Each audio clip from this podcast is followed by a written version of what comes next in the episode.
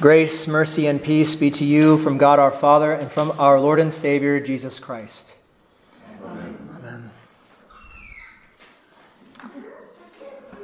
Our Old Testament text uh, from this last Sunday and for our main text for today carries forth this very important theme that was begun on, on Sunday of blessed are those who hear the word of God and keep it we see that Jeremiah the prophet does a very difficult task. He speaks the fullness of God's word and doesn't hold back so that he might be popular and so that he would cease or not be oppressed. We see that in this day and age, what is needed the most is God's word in its fullness. There are so many attacks from Satan, from this world, on God's word in all forms that we have to be very diligent. And sometimes that can be very daunting. If you think about all the battles that need to be fought or all the problems that need to be addressed, well, by the time you get to breakfast, you might just be exhausted. Now, there's a lot of stuff out there going wrong.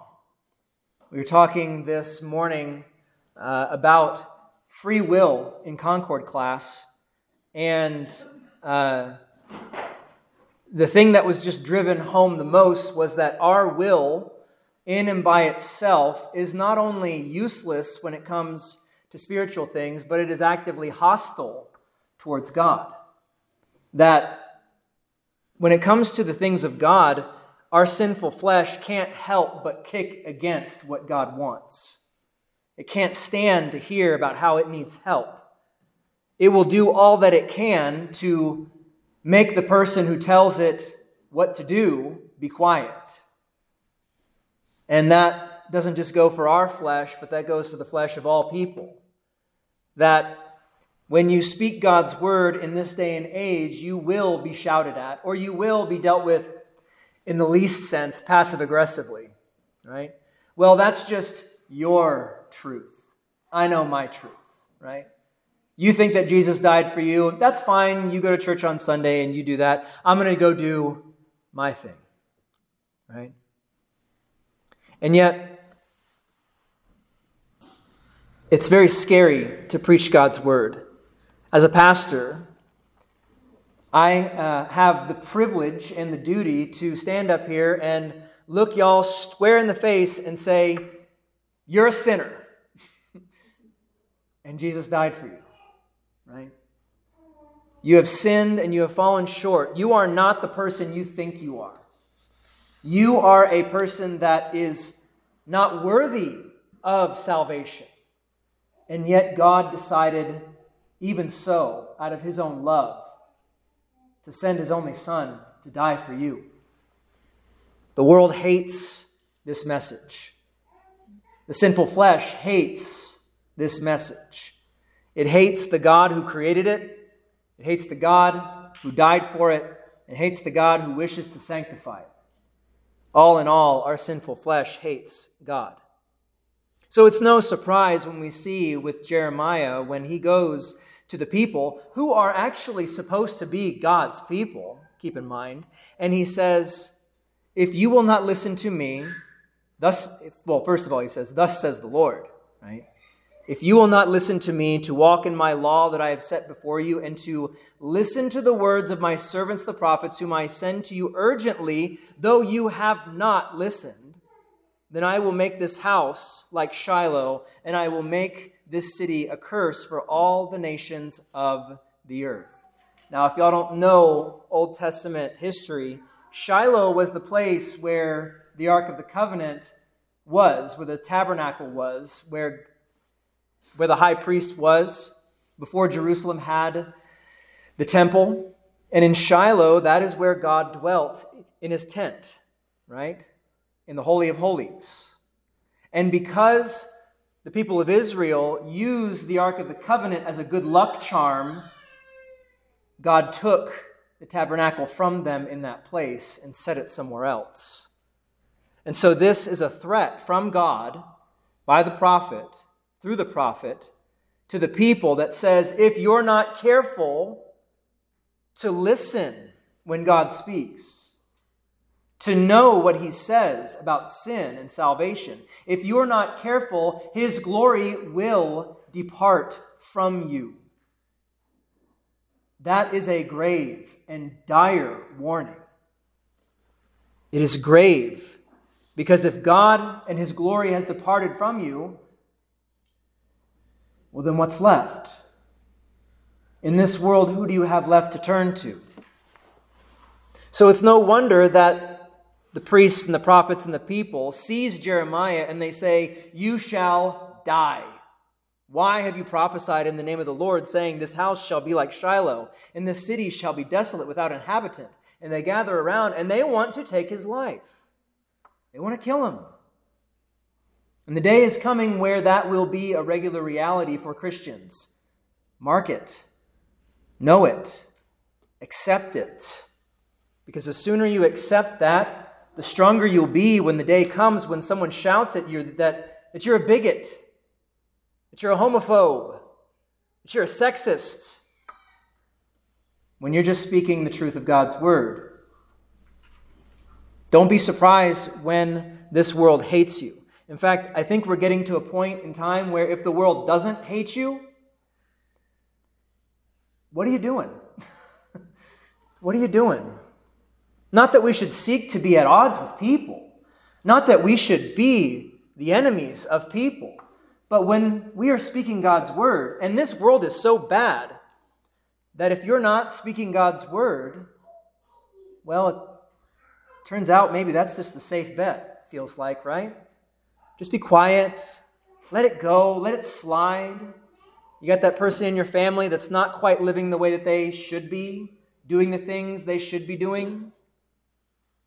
And you just say, well, for the sake of peace, I'm not going to say anything because, you know, that's just the way it goes. And I get this a lot. People will say, you know, Pastor, you just don't understand. I understand, folks. I have a family. I have friends who are not Christians. I have people that I pray for. I have people in my life that I grieve because they don't know Christ. I share your pain. And it's hard for me to bring these things up to people. But by the grace of God, we must speak. Because Jesus says, I did not come to, be, to bring peace, but a sword. Not that he seeks to harm people, but when people are obstinate and not repentant of their sin, God will deal with them in his way. And it's better for us to warn them now than for God to deal with them at the last day in judgment. And they'll look to you and say, Why didn't you say anything? Why didn't you warn me? If I would have known that it was going to be this bad, who knows? Maybe I would have repented. And yet, sometimes there's only so much we can do. We can pray and pray and ask that God would change a person's heart and yet, if they continue to reject God's grace, if they continue to say, I do not need Jesus, then sadly that's on them. And we don't stop praying because who knows what God can do before death or the final day. All this is to say that we live in a godless age. We live in a godless generation. And people can't handle the full counsel of God. Yet it's exactly what God wants them to hear. It's exactly what they need to hear. They need to hear how they have sinned. They need to hear about how they worship false gods, even if that false God is themselves. They need to hear this so that they can be rightfully broken and torn down from the heights that they think that they live in. Torn down, though, for the sake of being exalted by the blood of Christ. We do not leave people in their sin. We do not cast them down and stomp on them and then leave them for dead. No, we give them the word of life. We give them the very bread of life, which is Christ Himself. We speak to them, but we do it in the right way. And sometimes, again, that's daunting. But our nation, our people are starving for God's word and they don't even know it. They're living on a diet of spirituality that is just leading them straight to hell. And whether or not they believe that it is spirituality doesn't matter. We human beings need something to gather around, to rally around, to have fellowship with, to commune with. And if it is not the one true God, then it is a false God. Our people are starving, and we should feed them. We should feed them God's word. And sometimes when we think about giving them that meal, we think, well, I'm not a, I'm not a master chef, you know, I'm not even a sous chef, right, Sean? Sorry not to point you out, but the thing is, like, I don't know the first thing about feeding people the God, God's word. That's okay. What, what did we just go through tonight? What did we just say all together? We said a psalm. We heard God's word. Everything that we have spoken tonight is from God's word. This is the day which the Lord has made. Let us rejoice and be glad in it. We didn't say that tonight, but, um, or did we? I forget. Did we? People said, I don't know. I was too busy thinking about my sermon. Um, I was too busy thinking about how it would feed y'all, this word. But that's the thing, though, is that we say God's word, or at least we should be in the habit of saying it every single day. If you're not at least saying the Lord's Prayer every day, if you're not at least saying the Apostles' Creed, which is not necess- not strictly from God's word, but it speaks the truth that is from God's word. It synthesizes it very well. We said together the Ten Commandments. That's where we really should start. Where do we need to have the Ten Commandments for our lives? And how can we share with other people the Ten Commandments, God's good and perfect will for them, so that again they would know how they've fallen and therefore how they can do better by God's grace shown in the Son of God? It's really not that hard. We can be bold in simplicity, the simplicity of God's Word. You're a sinner. Jesus died for you. Amen, right? It's that simple. And if they don't believe that they're a sinner, well, then maybe you just need to unpack the Ten Commandments a little bit more. Don't be ashamed if, when you're feeding God, God's word to people, that they spit it back in your face. Don't be ashamed. You're doing good and godly work. You're helping people that desperately need it, even though they don't realize it. You're telling people that the Lord has sent me to you in this time and in this place because you're the person right in front of me, right? You're my neighbor.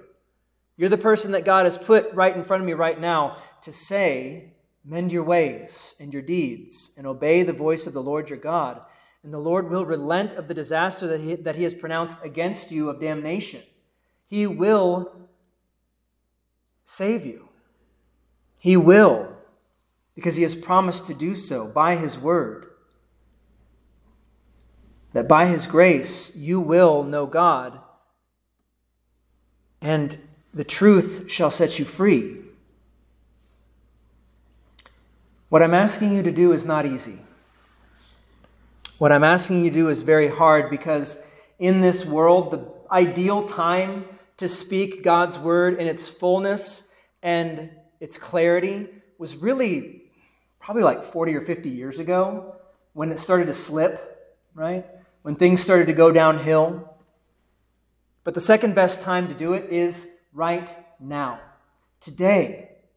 And if you haven't had the opportunity today, pray that God would give you someone to speak to tomorrow and the next day, and the next day. Ideally, I would pray that it would be the same person every single day, or at least the same people every single day, so that the Word of God would dwell within you to be shared with them on a continual on a continual basis so that they would hear and turn from their sin and trust that God has saved them through the blood of Christ.